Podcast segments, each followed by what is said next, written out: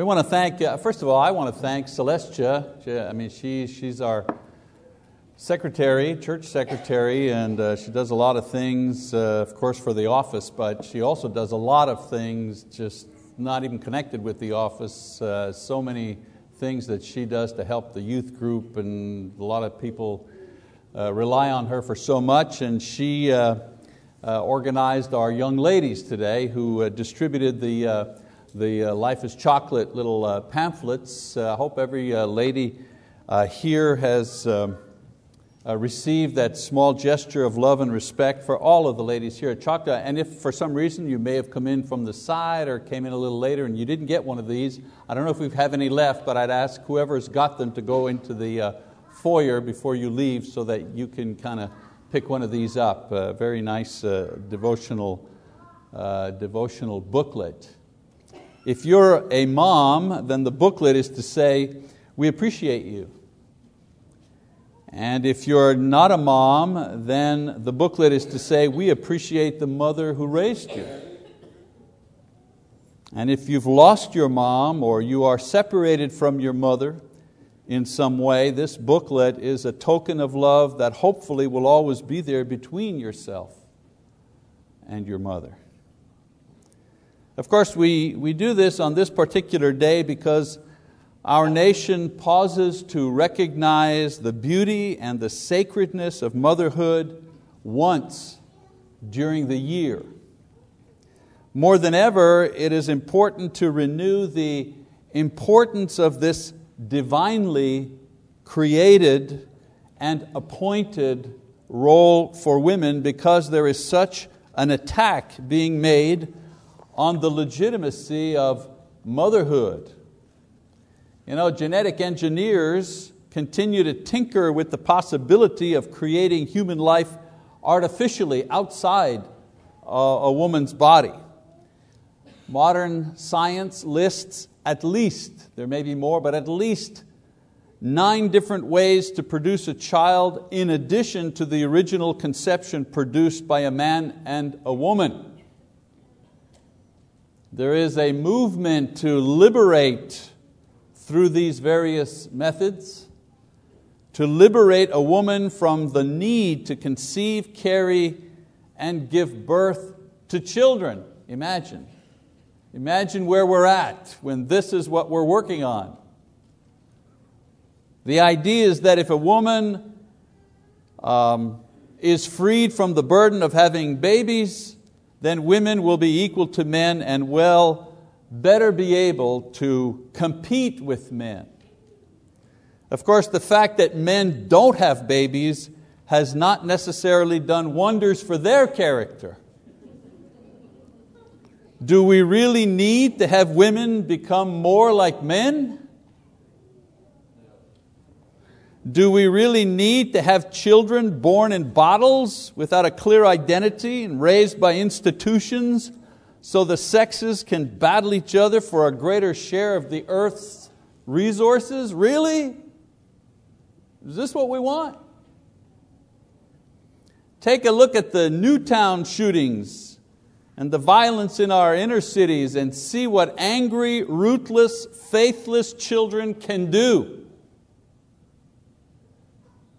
Now, what we need is quite the opposite.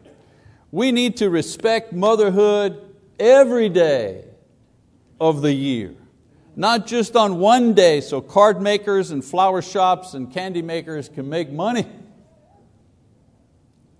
We need to create an environment where women can have their babies in safety and in peace and security.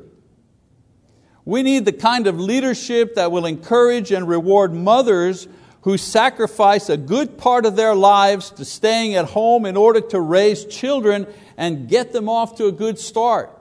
And whether they're working moms or stay at home moms, we need the type of mothers that have been crucial to the growth of this congregation over the last 70 years.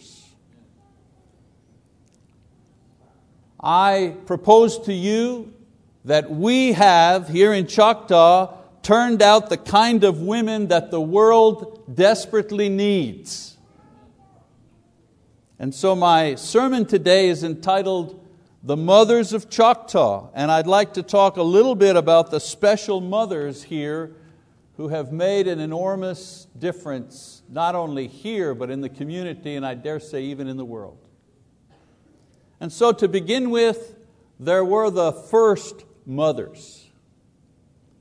More than seven decades ago, a few young mothers like Opal Gibson and Beatrice Larson came to hear the preachers who came from Capitol Hill in order to hold a gospel meeting here in Choctaw, up here on 23rd Street. 70 years ago, more than 70 years ago, 1939 to be, the, to be exact.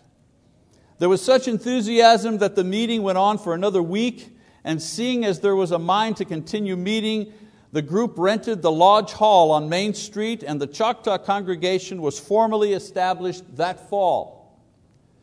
This September we'll celebrate the 74th anniversary of that beginning. You know, it's never been easy for mothers to be regular at the assembly. What with babies and toddlers needing their constant, and the key word there is constant attention.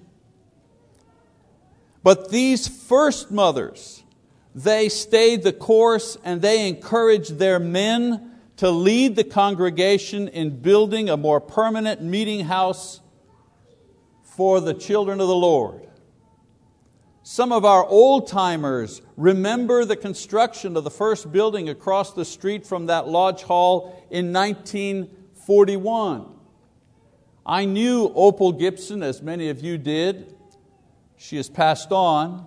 She was a charter member.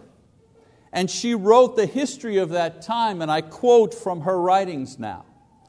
She writes, in the early spring of 1941, the men started to work on the foundation to put the building on. It was very cold, and the men would work mostly on weekends. The ladies of the church would fix hot meals and serve the men in the old uh, lodge hall. They would take them hot coffee on the job, and the men really appreciated it.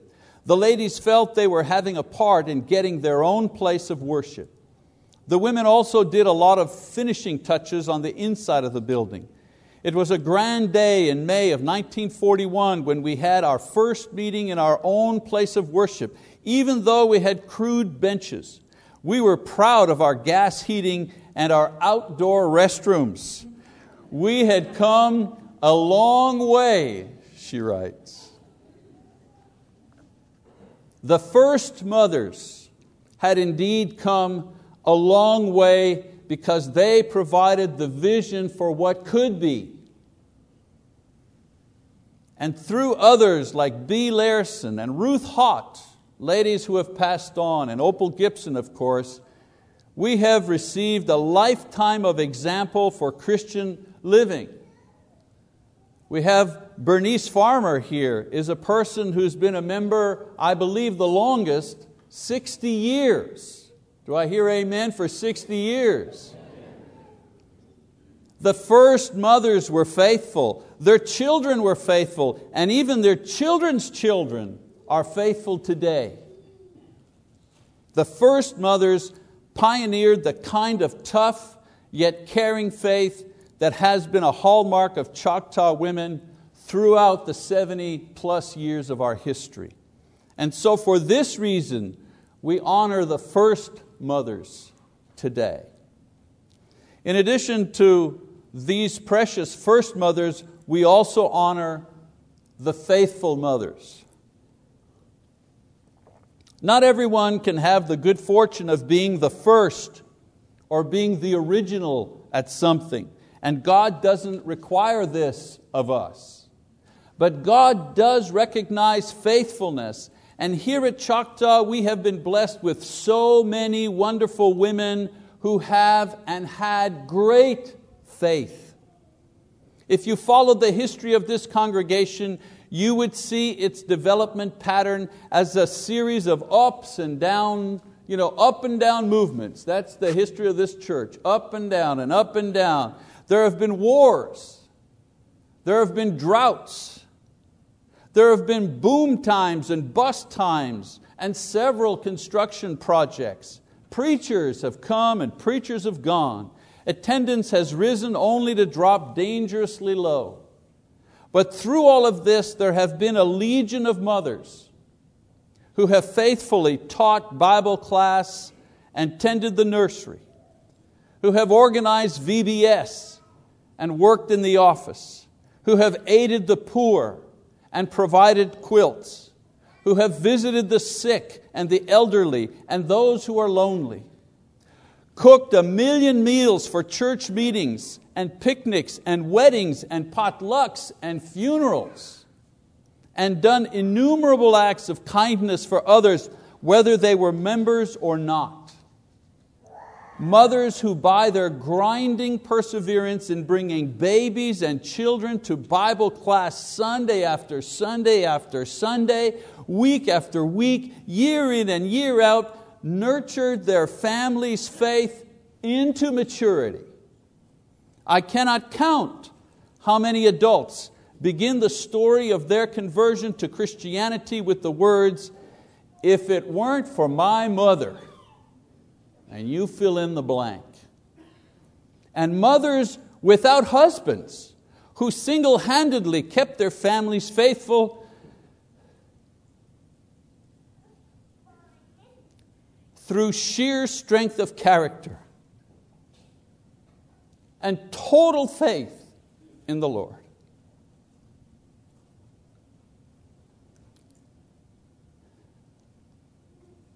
Choctaw has an honor roll of faithful mothers who have been for years the backbone of this congregation and kept it going. To name one would be to forget another. But their names are evident if you follow the progress of this congregation. Their names are the ones who you see at the head of the sign up sheets. Their names are signed at the bottom of your get well cards. Their names appear when food is needed, when help is needed. Their names lead the list of volunteers for good works. Their names are on the lips of your children when they speak of their Bible class teachers.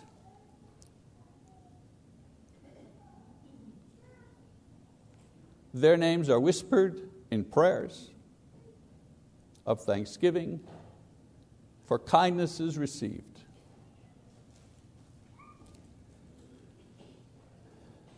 They are the faithful mothers of Choctaw.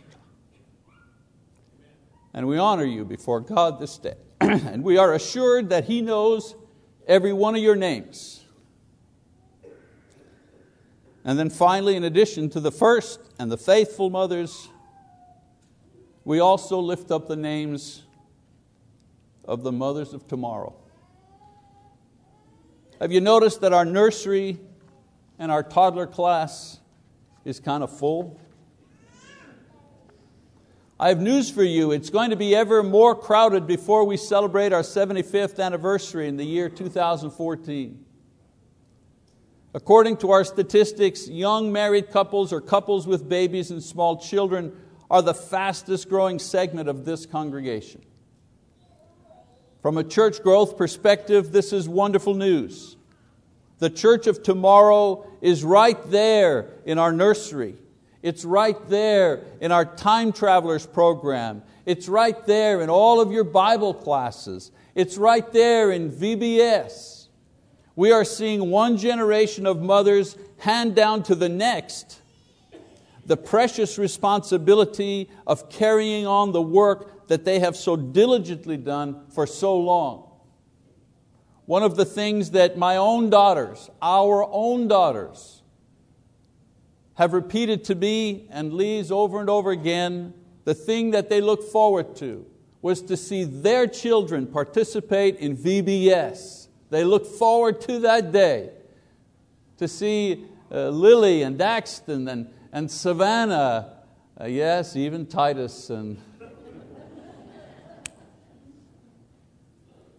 Emil. and Christian and Sophia and two other babies that are yet to be born. Three other babies. It's inspiring to see our young marrieds, our new mothers, walking in the footsteps of the first mothers and the many faithful mothers who have set the pattern for loving and faithful service to the Lord here in Choctaw. We salute you, young moms, and our prayer is that when those who celebrate our 100th anniversary speak, they will speak of you in the same way that we have spoken of those who came before you. God bless you.